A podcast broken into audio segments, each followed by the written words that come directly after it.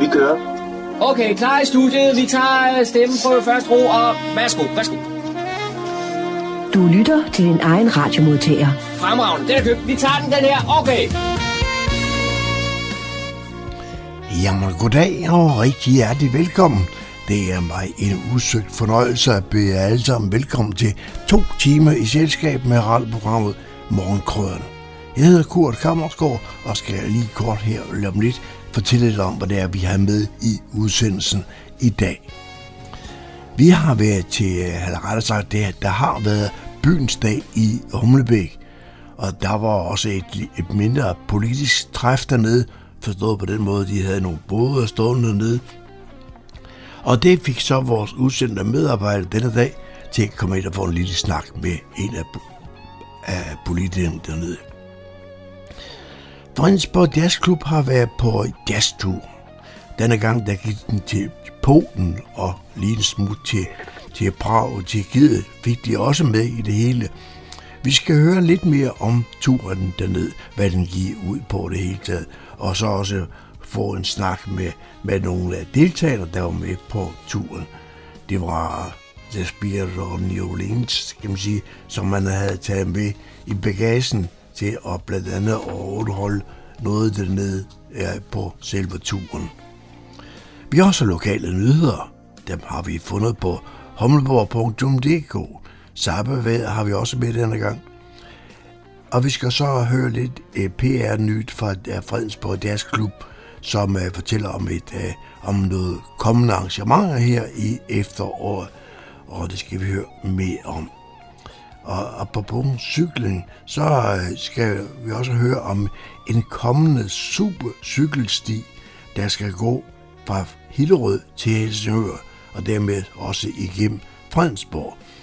Det er noget, som er i støbeskeen her nu, men hvornår det kommer, det kan vi ikke sige noget om. Men vi i hvert fald, øh, kan man sige, vi kan høre lidt om tankerne bag ideen med en super cykelsti fra Hillerød til Helsingør alt efter hvilken vej man nu kører.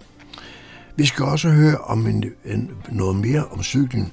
En, øh, en festlig cykeltur. Øh, det var Classic City øh, øh, øh Cycle Event.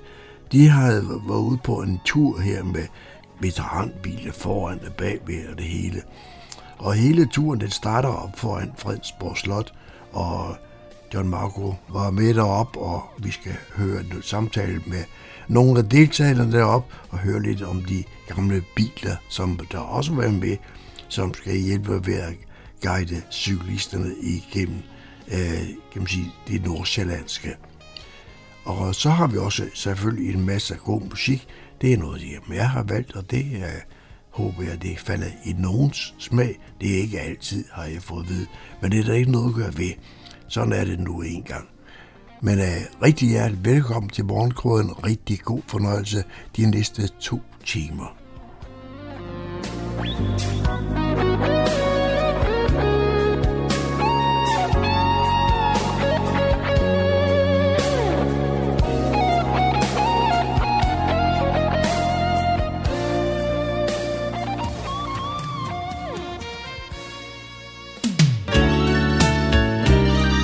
Lytter til Morgenkrydderen. I studiet er det Kurt Kammerskov.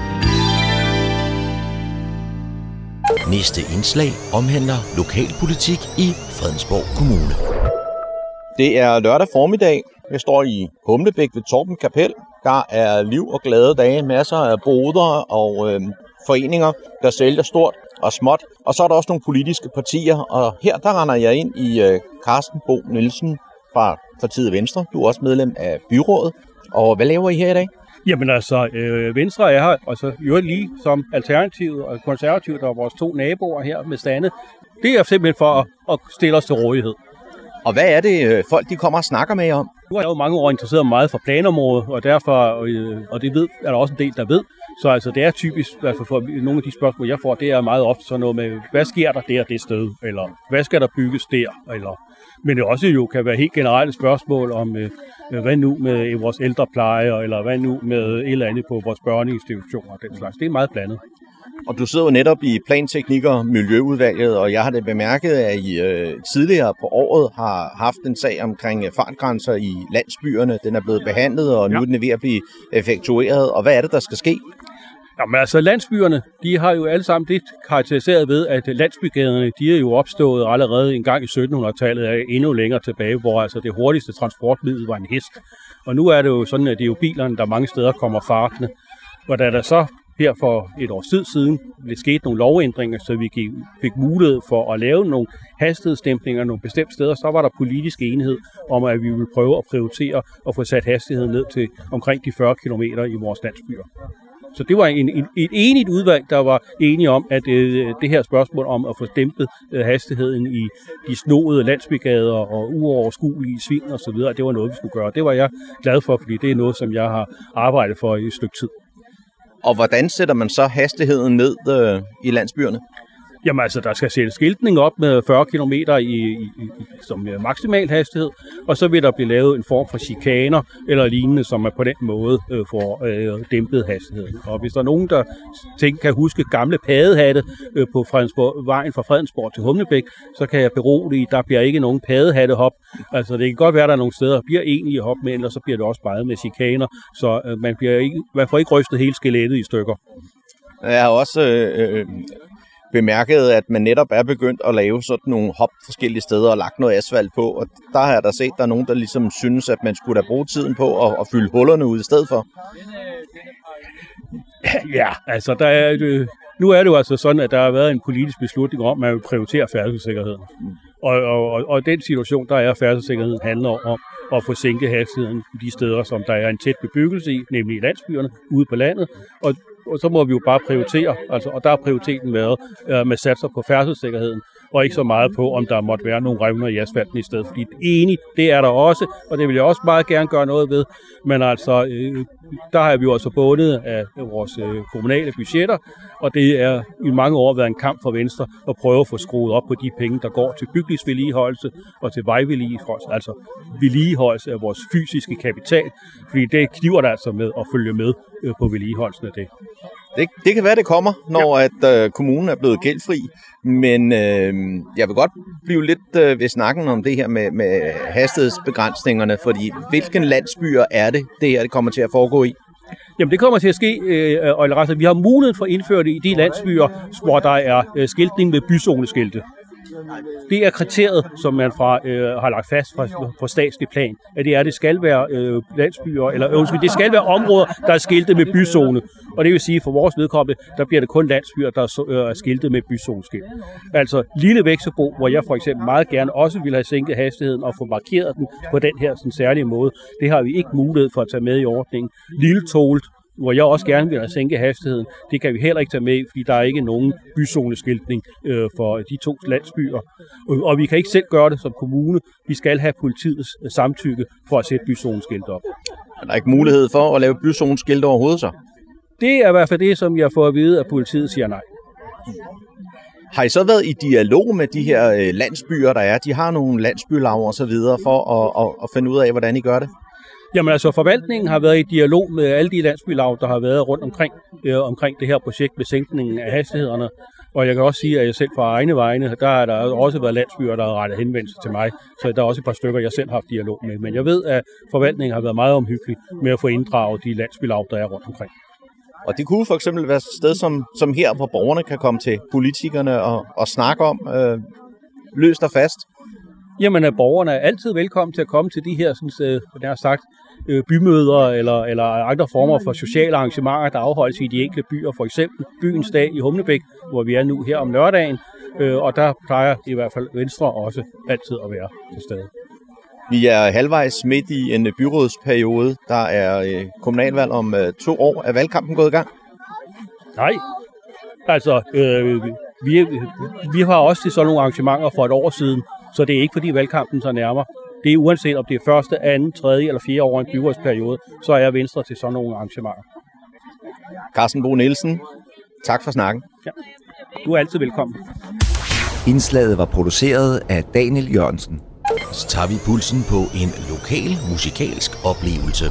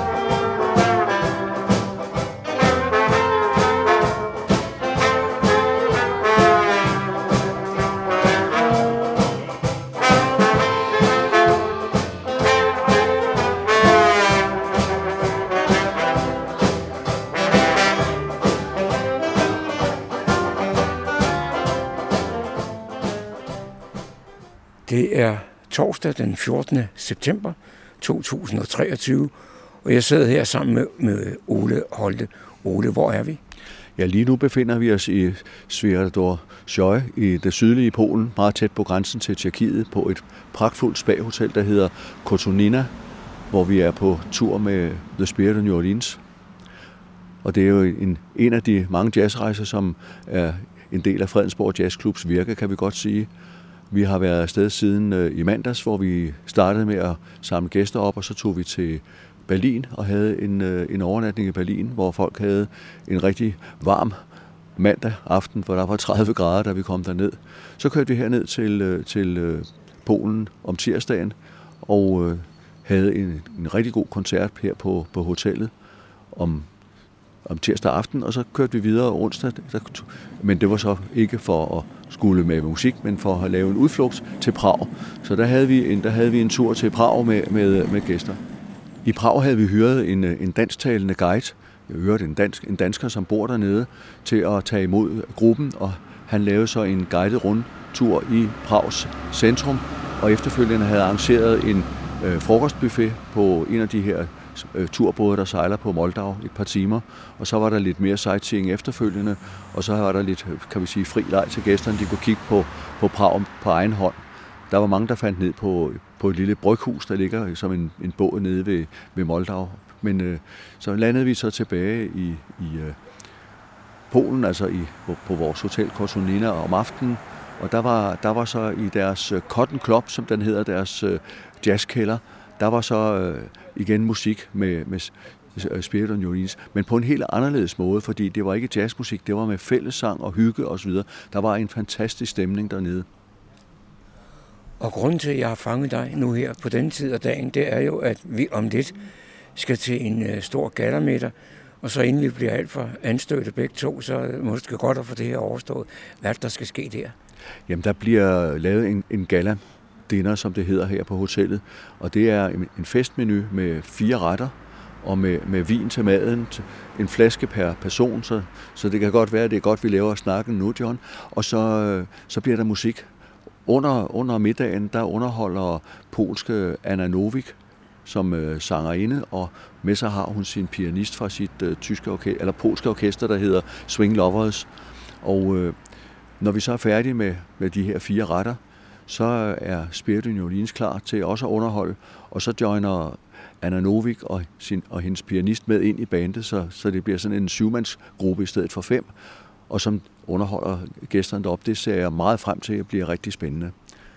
Og jeg skal love, for nu ved jeg godt, der er gatter øh, med dig her om lidt, men, men øh, vi har heller ikke manglet noget på, på fødesiden, øh, eller på, på den våde side. Nej, men der har, ikke, der har ikke manglet noget nogen steder. Altså, der har været fantastisk god mad her. Vi har fået buffet her på stedet øh, to gange, og, og nu skal vi så have det som en, en gala dinner her i aften. Og så er det polske øl, det smager jo ganske udmærket til fornuftige priser, må man sige. Så, så alt i alt har det været fint. Og så glæder jeg mig jo til, at uh, Anna Novik optræder sammen med, med Spirit New Orleans. Så får vi jo en forsmag på, på hendes besøg i Fredensborg Jazzklub Club den, den 6. oktober på Fredensborg Golf.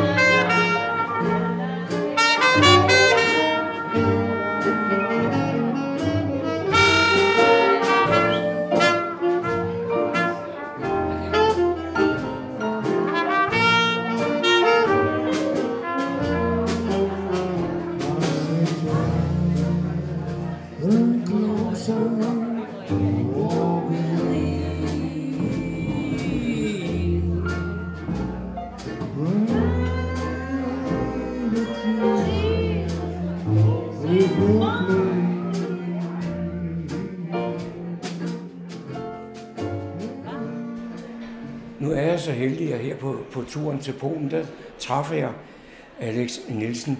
Og Alex, kan du lige fortælle mig, hvor i verden vi er? Vi er i Polen. Vi er det sydvestligste hjørne af Polen. Nede på grænsen mellem Tjekkiet og Tyskland og Polen. Og så øh, bor vi jo et sted, som, som du er ophavsmand til. Ja, det er noget, vi skulle bygge. Vi skulle hjælpe en entreprenør til at få det bygget, og til at få tilskud fra EU og forskellige ting. Og øh, så gik han nedenom og hjem midt i det hele, og så sagde vi, nej, så bygger vi det selv. Men når man nu kommer her, umiddelbart, så ser det ud som om, det er noget fra, fra en svunden tid. Men så har jeg hørt i min øresnegl, at det jo er relativt nyt. Det er 100% nyt. Men det var, området var en hørfabrik. Og øh, de bygninger er selvfølgelig væk. Fabrikantens villa er der, som du har set derovre. Og øh, det her, vi står i, det er faktisk stallene. De skulle bevares. Og så fik vi lov at bygge de to bygninger, hvor vi har værelser i. Umiddelbart så virker det på mig som om, det ligger lidt uden for landslov og, og ret. Øh, har I nogen kunder her? Det, var, det håber jeg, for ellers så ville vi ikke være her. nej, nej, nej, nej. Det var meningen. Vi skulle ud i naturen. Vi skulle være her. Og øh, vi skal ikke være inde midt i en by eller noget som helst. Der er utrolig mange gåture, du kan. Der er utrolig mange cykelture, du kan komme på. Og alt det der. Og de der løjper, de er afmærket og det hele. Det er det, vi har gået efter. Nu, nu siger du løjper. Er der også aktiviteter her om vinteren? Det er der. Der er en skibakke 5 minutter herfra. Det er der, og øh, inden for kvarters kørsel, der er en 4-5 skibakker. Så der er sommer- og vinteraktiviteter.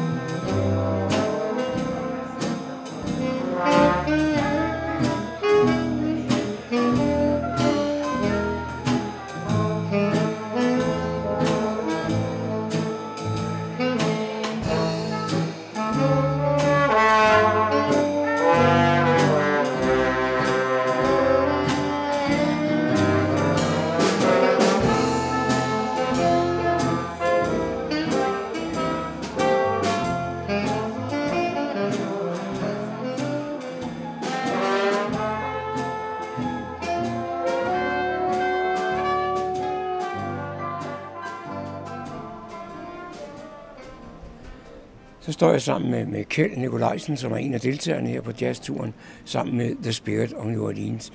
Og i dag, eller vi har netop overstået et, et dejligt måltid, en fireretters menu, og nu er der gang i musikken og i dansen. Og Kjeld, jeg har bemærket, at du har været på gulvet et par gange. Jamen, det er rigtigt. Jeg er meget, meget øh, glad for at være en del af det her selskab. Øh, jeg elsker øh, traditionelt øh, New Orleans jazz, og det er der noget, of New Orleans i den grad kan levere til os. Og så ved jeg, at du er sammen med din hustru nede, og sammen med et vennepar. Ja, og øh, øh, vi fire er rigtig glade for at være en del af Fredensborg øh, Jazzklub, og vi holder meget af at være der, og, og Ole Holte, som er formand for jazzklubben, han er rigtig god til at arrangere jazzture udenlands. Og det er det, vi, nyder lige nu. Er, er det første gang, at I er med på sådan en tur? Nej, vi har også været en tur til Berlin. Øh, så der, og der havde vi også The Spirit of Orleans med på turen. Og dejligt at have dem med på turen. De kan ikke lade være med også i løbet af turen, på køreturen, og tage instrumenter frem, og så synger vi i bussen nogle dejlige jazzmelodier. Betyder det alle de roser, du kommer med her, at man kan risikere at se jer en gang fremover? Det er en stor chance, vil jeg sige. Selvfølgelig kommer vi fremover. Og det er en fornøjelse i øjeblikket øh, at være sammen med øh, Spirit New Orleans, som lige her og nu er suppleret her i Sydpolen, hvor vi er, med et øh, polsk band med Anna Novik som kapelmester, og hende skal vi allerede møde igen i Fredensborg Jazzklub den 6. oktober. Vi har netop sagt til hende, at vi glæder os på et gensyn, så det er skønt allerede at opleve den hernede, sammen med vores dejlige New Orleans jazzband Spirit New Orleans.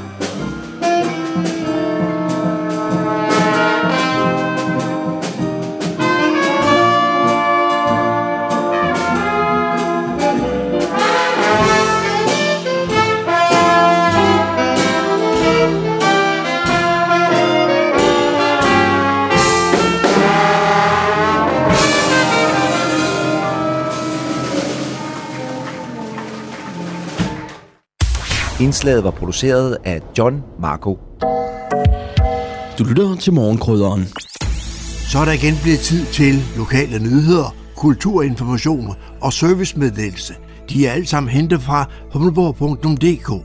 I studiet er det Daniel Jørgensen. Jazzpublikummet kan få en unik oplevelse, når Fredensborg Jazzklub fredag den 6. oktober præsenterer live jazz med Anna Novik Swing Lovers som gæster landet for første gang. Der er ganske få billetter tilbage. Nogen har måske oplevet polske Anna Novik som gæstesolist sammen med danske jazznavne, men nu kan Fredensborg Jazzklub for første gang i Danmark præsentere hendes helt eget orkester, Swing Lovers, der tæller fem musikere. Og det sker fredag den 6. oktober kl. 17.30 i restaurant Sweet Spot, der ligger i Fredensborg Golfklub. Anna Novi kommer fra Stettin i Polen, og hun har optrådt flere gange som solist i Danmark. Anna Novik er uddannet fra Music Academy i Poznan.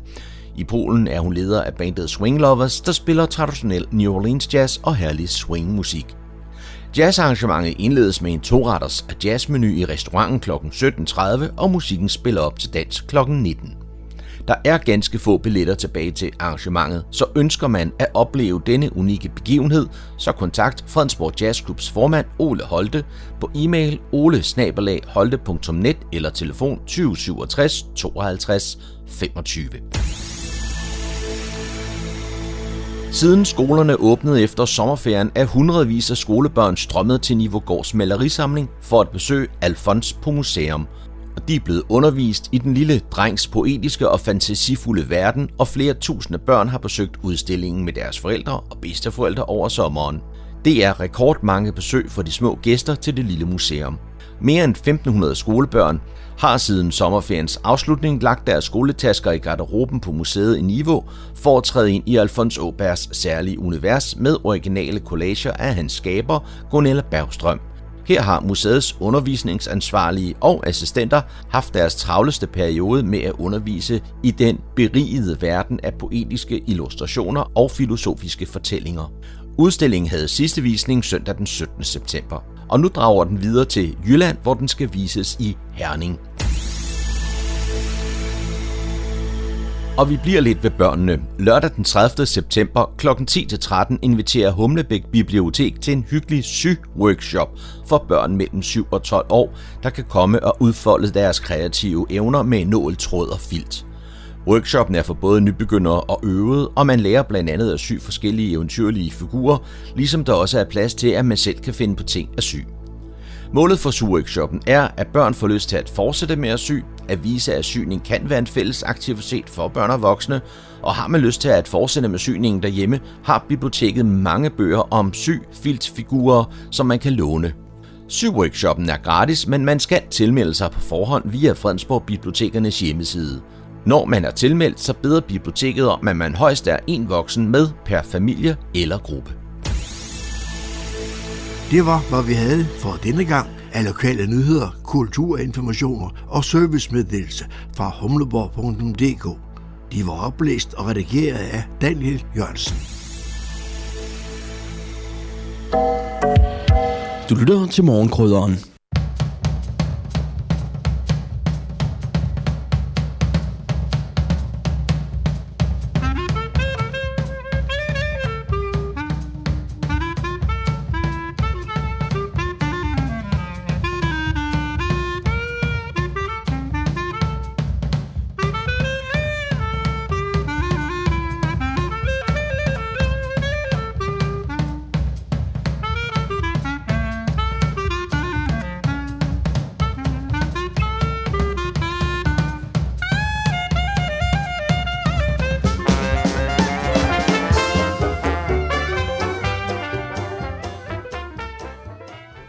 Være efterår, og Fredensborg Jazzklub starter op igen efter en næsten alt for lang sommerpause. Ja, det kan man godt sige, men det har jo været tradition, at vi har lavet vores arrangementer over vinterhalvåret. Og det er rigtigt, her den 6. oktober, fredag den 6. oktober, der starter vi med koncert i Fredensborg Jazzklub på Sweet Spot restauranten på Fredensborg Golf. Og øh, denne gang, der får vi øh, besøg fra udlandet. Vi har før haft øh, svenskere, og vi har også haft jøder på besøg, men dengang kommer de så langt væk som fra Polen. Vi har fået fat i øh, polske Anna Novik og hendes Swing Lovers, et øh, seksmands øh, polsk orkester fra Stettin. Anna Novik er kendt blandt en hel række danske øh, også fordi hun har optrådt blandt andet på Snake City Festival. Hun har også været i, i Næstved og været med. Og dem, der har deltaget for eksempel i Dresden, arrangementerne, har oplevet hende som stand-in for Gunhild Karling, sammen med Karling Family Band her i maj måned i, til festivalen i Dresden. Senest har jeg så hørt Anna Novik øh, ude på den hvide hest på Dyrhavsbakken, hvor hun optrådte sammen med Fjeltetten i stedet for Anna Pauline, og det gjorde hun så øh, i forbindelse med en støttekoncert for øh, Tisvilde Højskole. Så, men hun er en fantastisk dygtig øh, sangerinde og spiller på både trækbasun og på trompet. Så jeg glæder mig helt vildt meget til, at hun kommer til, til Fredensborg Jazzklub her den 6. oktober. Nu, nu er jazz jo rigtig mange forskellige ting. Hvor, hvor i stilarterne ligger hun? Jamen det er, øh, det er den traditionelle jazz, men, men, men svingpræget, kan man sige. Så det er rigtig dansevenligt. Altså jeg har jo øh, Udover at jeg har hørt hende, så har jeg jo også fået en, en, en CD af hende, med, med, som er nyligt indspillet faktisk i november 2022, med, med det band, der præcis kommer til Fredensborg den 6. Øh, oktober. Og vi sælger jo billetter, som vi plejer hos mig, som formand for jazzklubben, ved at ringe på 20 67 52 25. Og øh, arrangementet det starter kl. 17.30 i restauranten med en, en god jazzmenu, og så kl. 19 til 22, så er der gang i musikken og på dansegulvet bliver der også helt sikkert øh, travlt. Måske skulle du lige gentage datoen. Ja, fredag den 6. oktober, og så er det kl. 17.30. Vi åbner dørene kl. 17, så man kan komme ind og få købt lidt drikkevarer, sætte sig på plads ved de borde, der er reserveret plads, og så, så kører aftenen helt af sig selv. Det er sådan, vi plejer at gøre det.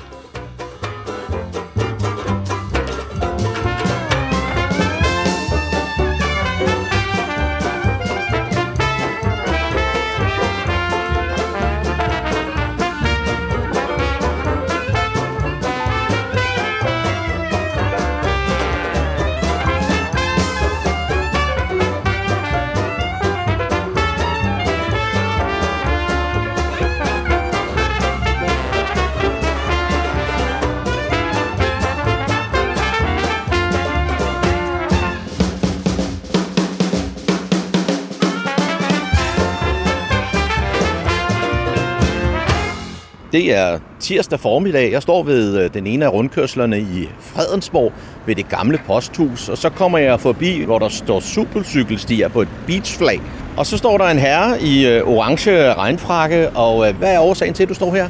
Jamen årsagen er, at der bliver øh, der er vedtaget en supercykelsti fra Hillerød til Helsingør.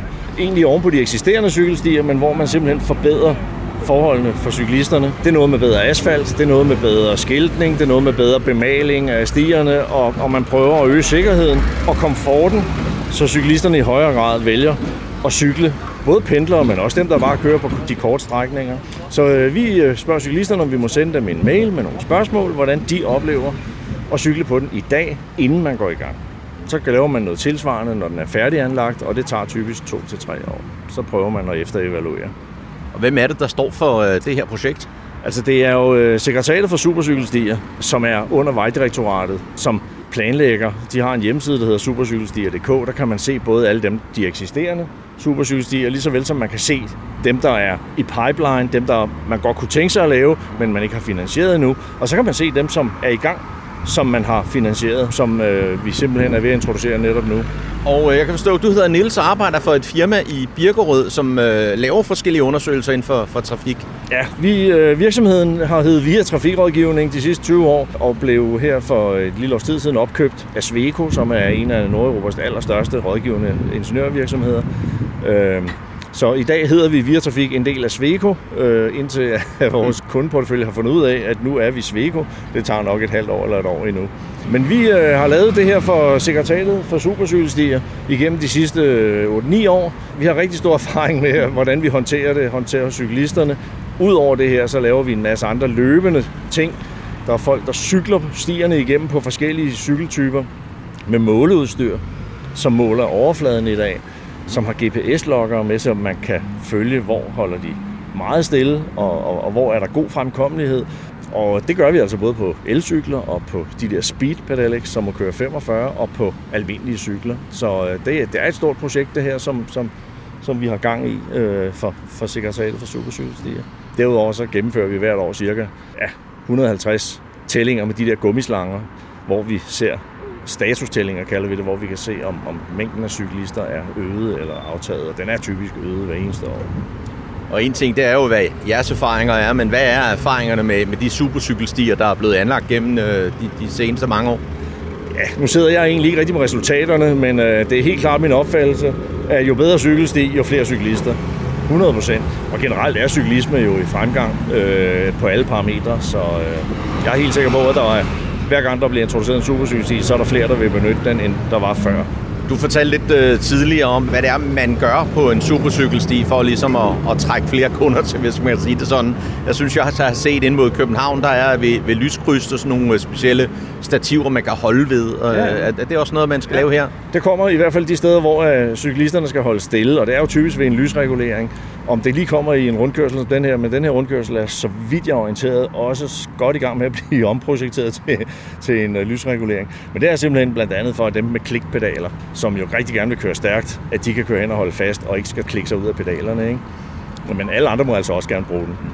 Står vi her i øh, september måned 2023. Hvad er tidshorisonten for etablering af supercykelstien her? Typisk tager det 2-3 år at anlægge den sådan en. Jeg tror, det kommer lidt an på, hvor lang den er. Altså, der er nogle supercykelstier, som kun er måske en øh, 6-8-9 km. Øh, nogle af de bynære øh, supercykelstier. Nu kommer der en cyklist. Ja, er det en, du skal snakke med? Det, jeg skal lige se, om det er et skolebarn, fordi dem taler vi ikke med. Jeg skal lige snakke. Ja, det er i orden. Ja. Niels, du fik snakket med en øh, cyklist. Hvordan gik det? Men jo, altså det var jo en cyklist, som havde en hel masse på hjerte, og det vi jo beder om, det er, om vi kan få deres mailadresse, og så sender vi dem nogle spørgsmål. Hvor tit de kører hvor langt de kører, og øh, hvordan de føler sikkerhedsmæssigt, om hvad de synes kunne blive bedre på det stykke, de kører på. Det er ligesom det, det handler om. Og hende, som jeg jo lige talte med, havde en hel masse på hjertet, så jeg måtte bremse hende, fordi det, det er jo ikke mig, der skal have det at vide. Hun skal svare ind i den portefølje af svar, øh, som øh, udgør hele før evalueringen, kan man sige, før analysen af, hvad er det, der skal ske på den her rute. Ikke? Kan du selv, når du står sådan et sted som her, ligesom se nogle ting, som du, du måske synes, man skulle forbedre? Ja, altså noget af det, jeg ved, man gør meget op i, det er jo, at man laver bedre asfaltbelægning, sådan så at cyklisterne ikke kører ned i de her bump, der hvor der er riste. Og der, hvor de skal op over en kantsten, øh, prøver man at gøre det mere attraktivt, altså at, at gøre det mere smooth øh, simpelthen øh, både hensyn til de der lykrarytter, som vi kalder dem, som kører på de der meget tynde hjul, men altså også alle de almindelige pendlere, sådan så man ikke bomber rundt hver gang, at man skal over, øh, altså hen over et kryds eller hen over rundkørsel, som vi står i her. Lapning af asfalt kan vel også være noget? Jo, men man lapper ikke. Man lægger en helt ny asfalt, når man starter. Det er i hvert fald det, jeg oplever. Men øh, jeg står ikke for anlægsdelen, så jeg, jeg skal heller ikke gå ud og love nogle ting omkring, hvordan den kommer til at se ud. Men det er typisk sådan nogle ting, man gør. Man laver lækker asfalt, man laver ny bemaling, øh, ny skiltning, øh, som ligesom viser ruterne, og, og så de her små ting, som de her stativer for eksempel til at holde i. Ikke? Det er noget af det, der...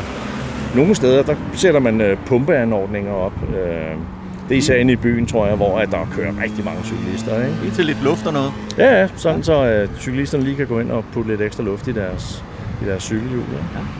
Og nu kan vi se, der øh, kommer en trampende op af, af ja. Lundebakken, ja. så øh, jeg skal give dig arbejdsro, og øh, jeg vil sige tak for snakken. Jamen, øh, velkommen. Jeg håber, at øh, der er nogen, der er interesseret i at høre om det her, og øh, ellers så kan de jo altid kontakte Via Trafik øh, i Birkerød, Via Trafik, som er en del af Sveko, øh, hvis man ønsker at vide mere. Eller man kan gå ind på supercykelstier.dk og læse om projekterede ruter og om alt, hvad der er omkring supercykelstier.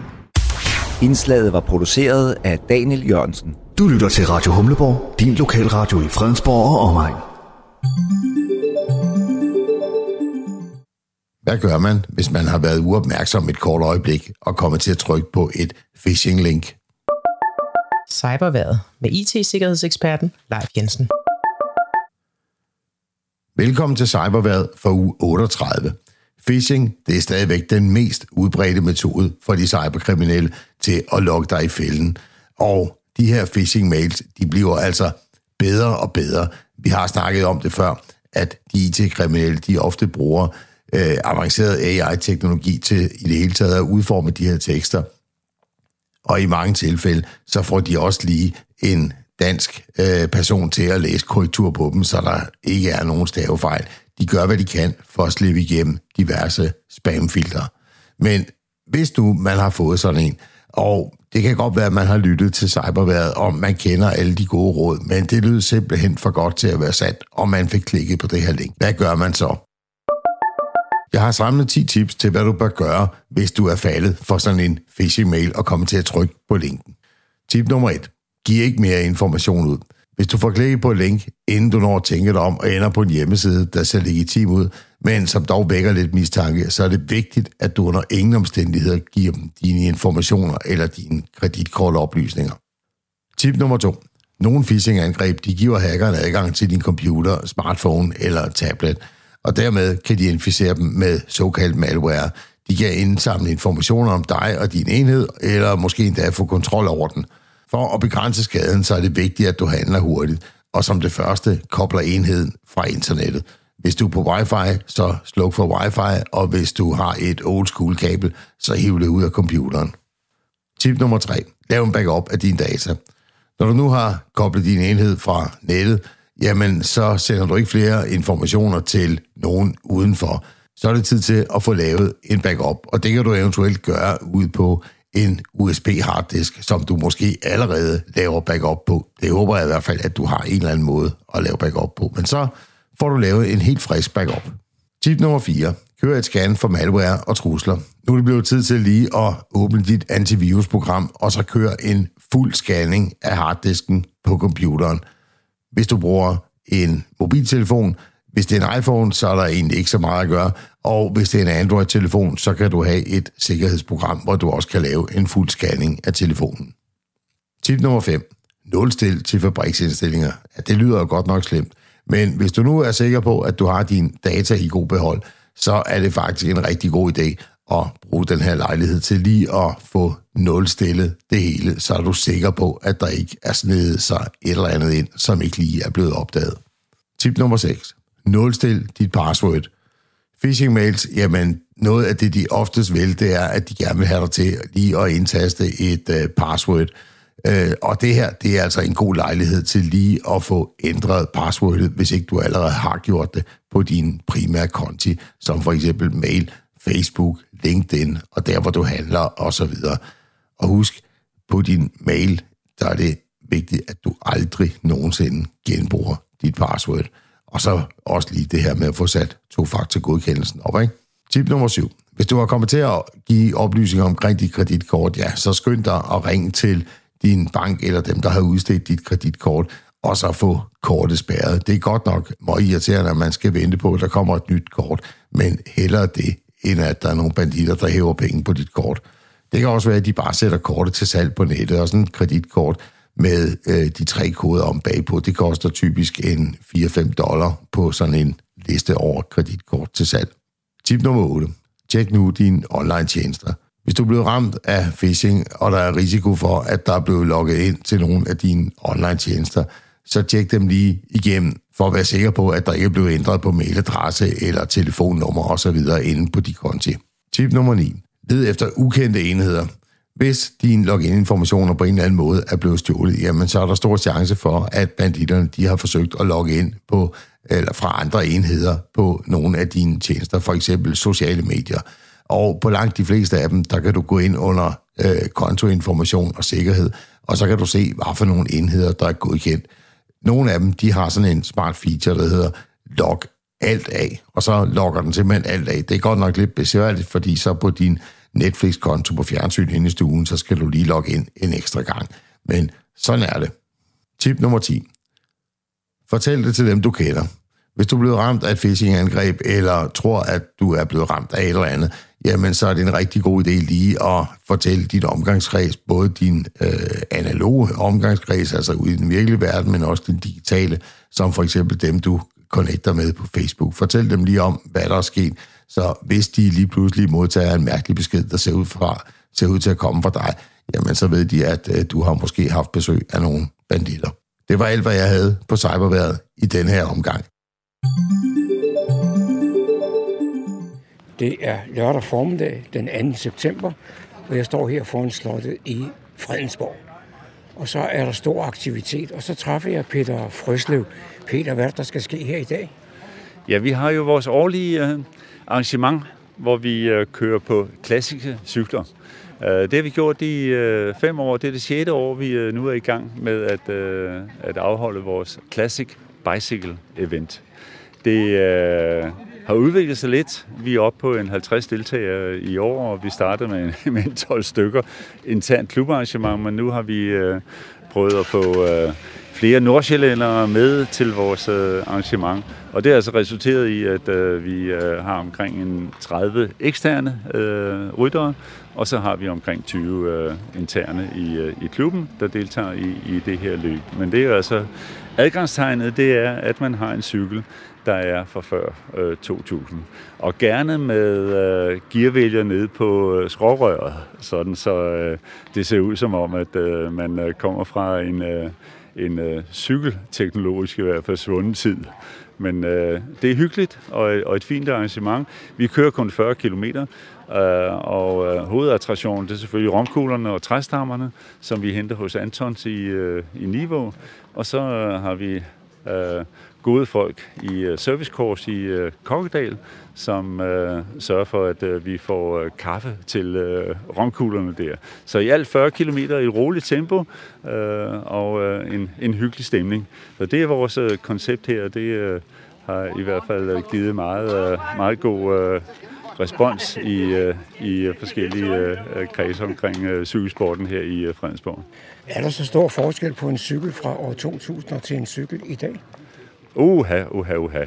Der er, det er jo næsten ligesom alle sportsgrene, øh, der har teknologisk udviklet sig voldsomt. Og cykelsporten er i hvert fald en af de øh, øh, sportsgrene, der har udviklet sig teknologisk voldsomt. Altså bare det, at man øh, i stedet for at have de der hundekurve på øh, pedalerne, så har man klikpedaler nu, øh, hvor man øh, går ned og øh, og, og klikker sin øh, fod fast og kan vride den ud med et meget hurtigt snuptag. Men det helt store, det er jo altså vægten på cyklen. Fra at uh, man øh, byggede i, uh, i aluminium uh, og stål, så bygger man jo næsten kun i, uh, i carbon nu om dagen. Og det, uh, det er i hvert fald meget, meget lettere, uh, meget, meget lettere materiale. Det samme med hjulene, som også var aluminium eller stål i gamle dage. Øh, det blev også blevet til carbon, øh, højprofil øh, fælge, øh, som, øh, som gør cyklen væsentligt og, og hurtigere. Så er der hele gearsystemet, som er, er også anderledes. Øh, og det hele er jo i dag integreret i, i rørene, sådan, så man ikke kan se noget som helst eksternt. Øh, I gamle dage var, det jo, øh, var der kabler overalt. Øh, de var så let at gå til, også for minimand derhjemme. Det kan man ikke i dag. Der skal man hos en cykelhandler for at få serviceret og, og, øh, og vedligeholdt sin cykel. Ikke? Nu nævnte du lige de her, de her topclips, og øh, jeg bemærkede, at øh, du stod og talte med en cyklist før, og han havde da moderne pedaler med clips på.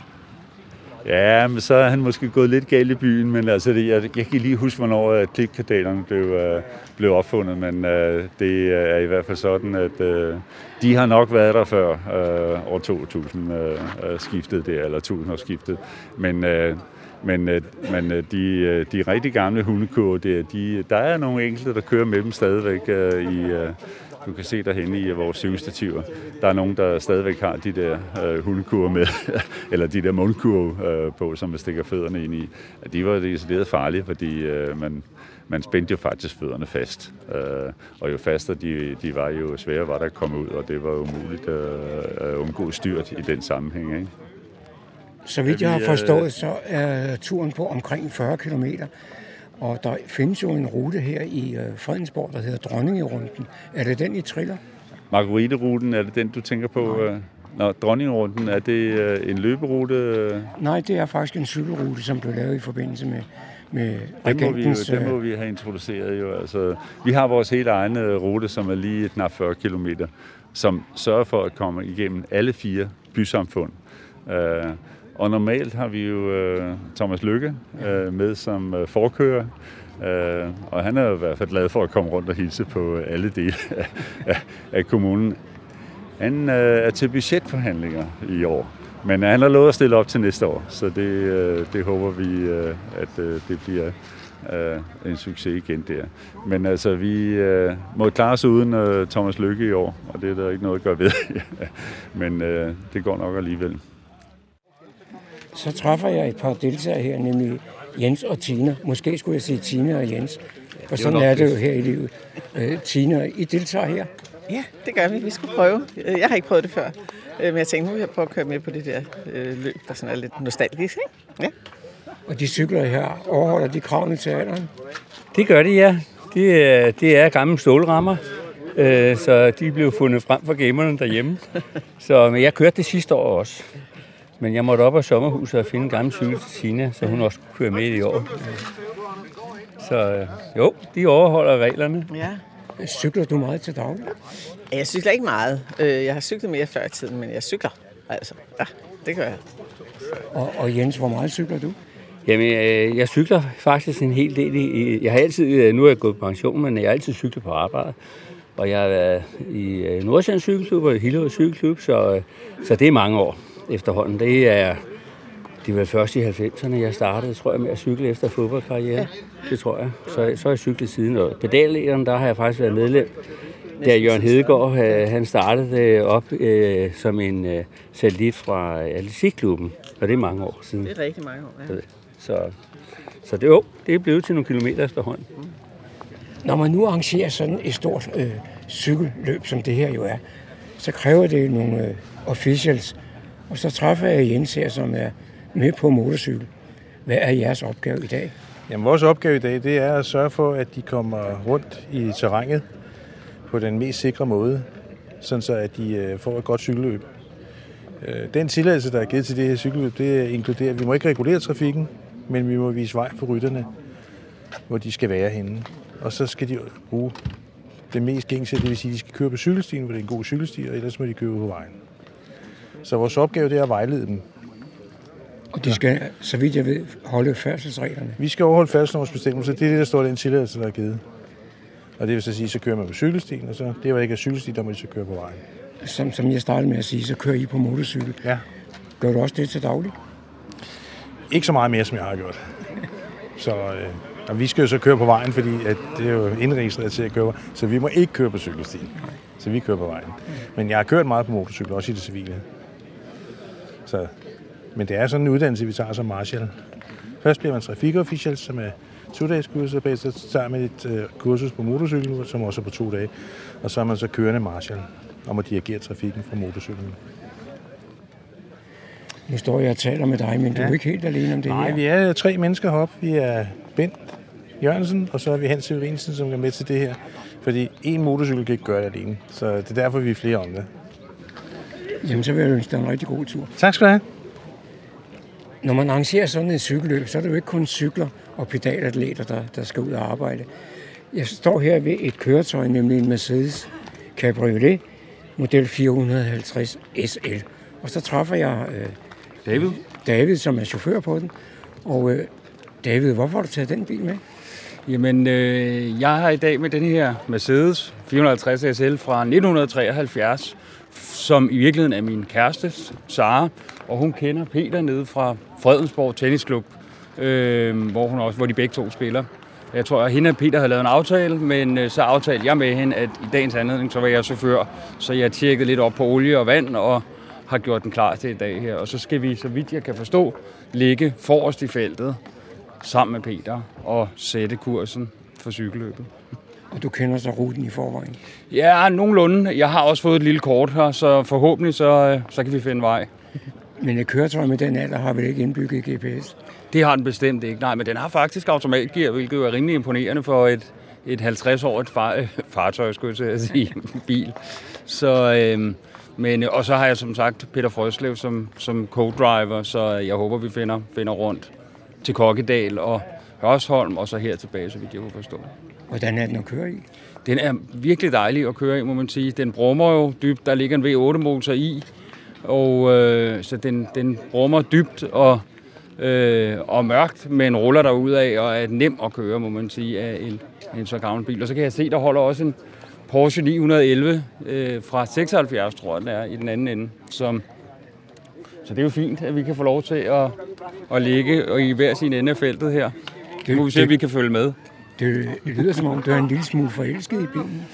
Jamen, jeg synes også, det er en fin bil i, og nogle flotte linjer, når den står her. Vi, øh, og jeg kan høre, at der er andre bil-aficionadoer også omkring, så øh, det er jo godt, at nu er det jo dejligt. Det har jo været en lidt regnvåd sommer, må man sige, så det er jo en skøn dag at kunne tage toppen af og komme ud og køre i den. Velkommen. Og nu vil Peter Frøslev byde deltagerne velkommen til årets Classic Bicycle Event.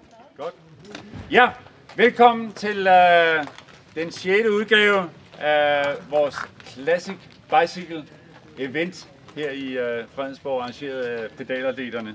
Vi har glædet os til at pusse de gamle cykler af og øh, få smurt kæden, få gearkablerne til at øh, køre, og så i øvrigt øh, flashe dem på øh, de 40 km, som vi skal rundt i, øh, i øh, bysamfundet her.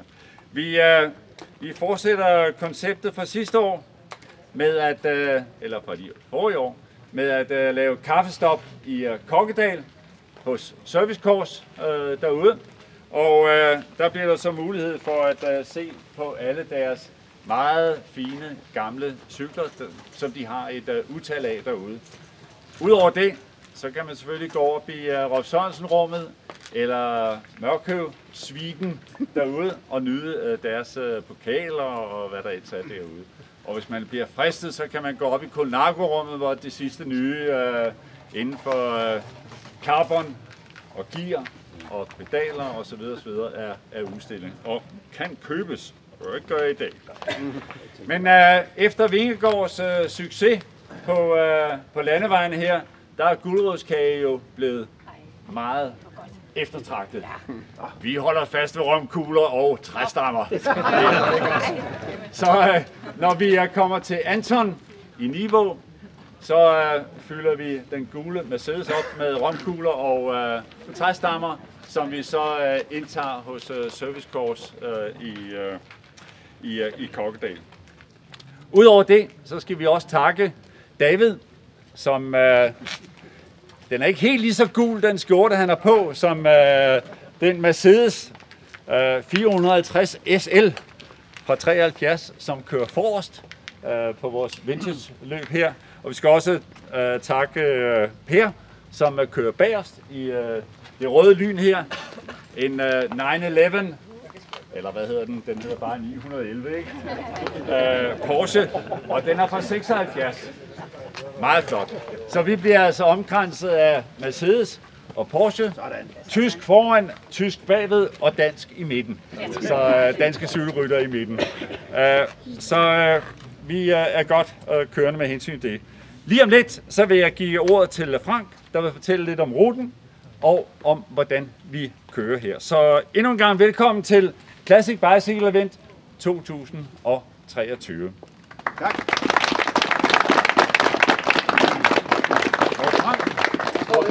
Jeg hedder Frank, og øh, en af de ting, som vi har glemt at sige tak for, det er slottet.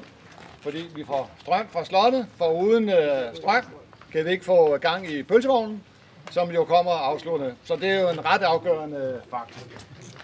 Desuden så øh, skal jeg fortælle lige et par ord omkring ruten. Vi har tre øh, race marshals på motorcykler, og hvor er de hen? Kan vi se øh, poterne? Prøv at se, hvor flot de ser ud.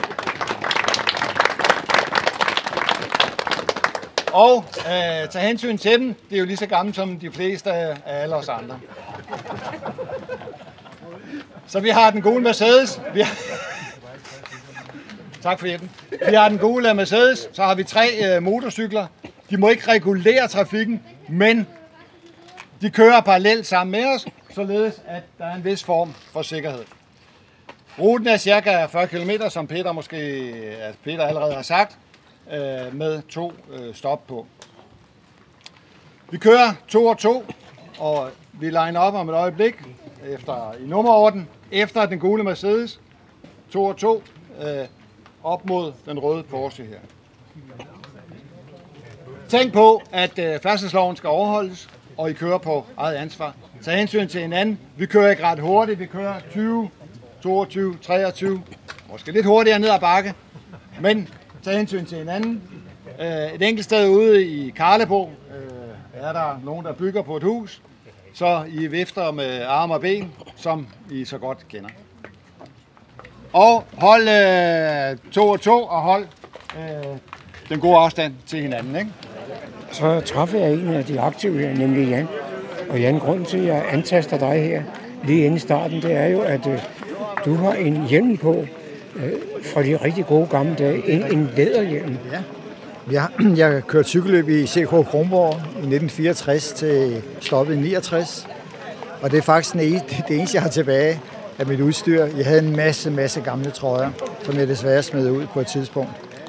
Det, man, man forestillede sig jo ikke, at det en dag skulle blive retro, og man skulle have sådan noget på igen. Men, men ja, Men i hvert fald så skiller den hjelm sig lidt ud i forhold til de andres. Ja, men jeg, jeg var også lidt nervøs for, at, at man skulle have en, en moderne hjelm på, men altså en hjelm er en hjelm, ikke? Og, så der er heller ikke nogen, der har sagt noget, så, så det vil jeg køre med. OK, vi liner op. Værsgo. God tur. Så går starten, og det er Race Marcel Jens, der med sit horn på motorcyklen indikerer, at nu kan man godt køre. Så er klokken ved at være 10.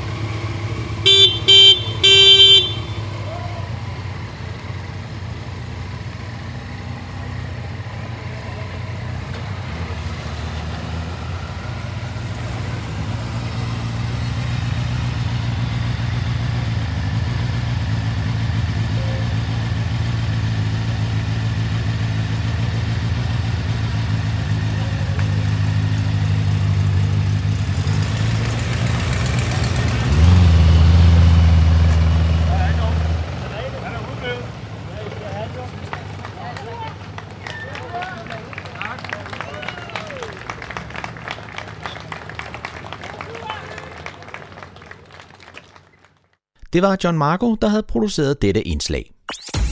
Så er der igen blevet tid til lokale nyheder, kulturinformation og servicemeddelelse. De er alle sammen hentet fra humleborg.dk.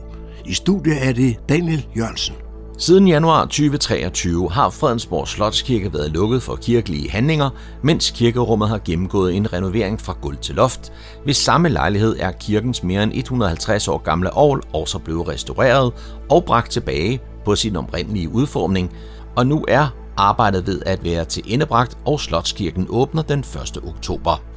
Og det fejres med en gudstjeneste kl. 10.30, hvor alle tre præster, Simon Arke, Ulla Hermann og Hedda Salomonsen medvirker. Desuden synger Fransborg Slotskirkes pigekor med dirigent Sille Buk og kirkens organist Mie Korp Slot spiller på det nyrestaurerede kirkeovl.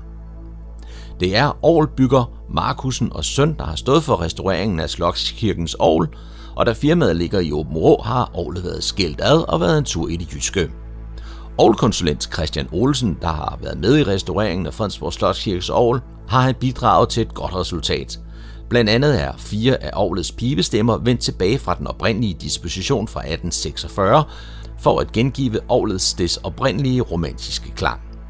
Og netop Christian Olsen kan opleves ved en af fire koncerter, som afholdes i forbindelse med genåbningen af kirken. Desuden deltager musikere fra den Kongelige Livgards Musikkorps og Slotskirkens Pigekor. Ved koncerten er der valg af musik fra tiden omkring årets tilblivelse, men også en ny komposition af Jakob Lorentzen vil blive uropført for kor og Aarhus. Ved det første arrangement onsdag den 11. oktober er der allerede udsolgt, men der er tre øvrige arrangementer. Det er torsdag den 12. oktober kl. 16.30, lørdag den 14. oktober kl. 15, samt søndag den 15. oktober ligeledes kl. 15. Der er gratis adgang, ingen tilmelding, man skal blot møde op. Lørdag den 30. september kl. 10 byder borgmester Thomas Lykke Pedersen, fritids- og idrætsudvalgsformand Marianne Bredgaard Carlson og Niveau Trim velkommen til årets Niveau-etappe af Tour de Fredensborg. I år er der nye ruter, og man vælger selv, om man vil gå eller løbe ruten på ca. 2,5 eller 5 km. Er man frisk på en længere tur, kan 5 km ruten løbes to gange. Hele familien er velkommen, og der er frugt og vand til alle deltagere, og også en medalje, hvis man har lyst. I år er der et nyt mødested for start og mål i Niveau, og det er på Niveau Skole Nord Mariehøj 501. Tilmelding er gratis, men nødvendig og skal ske senest den 30. september kl. 9. Tour de Fredensborg arrangeres af Fredensborg Kommune sammen med Niveau Trim. I midten af september måned åbnede Louisiana en udstilling, der viser Pussy Riots årlange oprør mod det russiske regime – det er noget af det stærkeste politiske kunst i det 21. århundrede. Det er den hidtil mest omfattende præsentation af gruppens værk og deres første udstilling på et museum nogensinde. Med afsæt i punk, humor, poesi og raseri er gruppen kendt for pludselige aktioner, hvor det med farvestrålende tøj, protestsange og forklædninger udfordrer det russiske styre. Udstillingen hedder Velvet Terrorism Pussy Riots Russia, og den præsenterer mere end 10 års protest-performance-aktioner fra det feminist-aktivistiske kunstkollektiv Pussy Riots, der opstod i Moskva i 2011. Museet er en oplagt platform for at få gruppens højaktuelle politiske kunst tæt på livet, fortæller Paul Erik Tøjner, der er direktør på Louisiana. Udstillingen vises frem til den 14. januar 2024. Det var, hvad vi havde for denne gang af lokale nyheder, kulturinformationer og servicemeddelelse fra humleborg.dk. De var oplæst og redigeret af Daniel Jørgensen.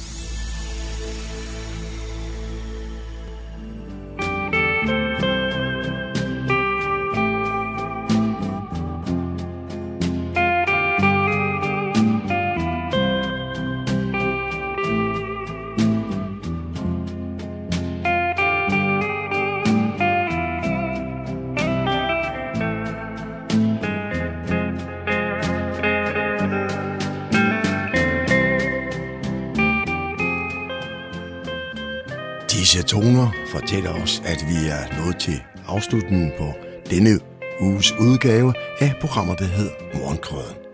Her fra redaktionen, som består af undertegnet, jeg hedder Kurt Kammersgaard. Ja, der siger jeg tak for nu, og på genhør en anden god gang.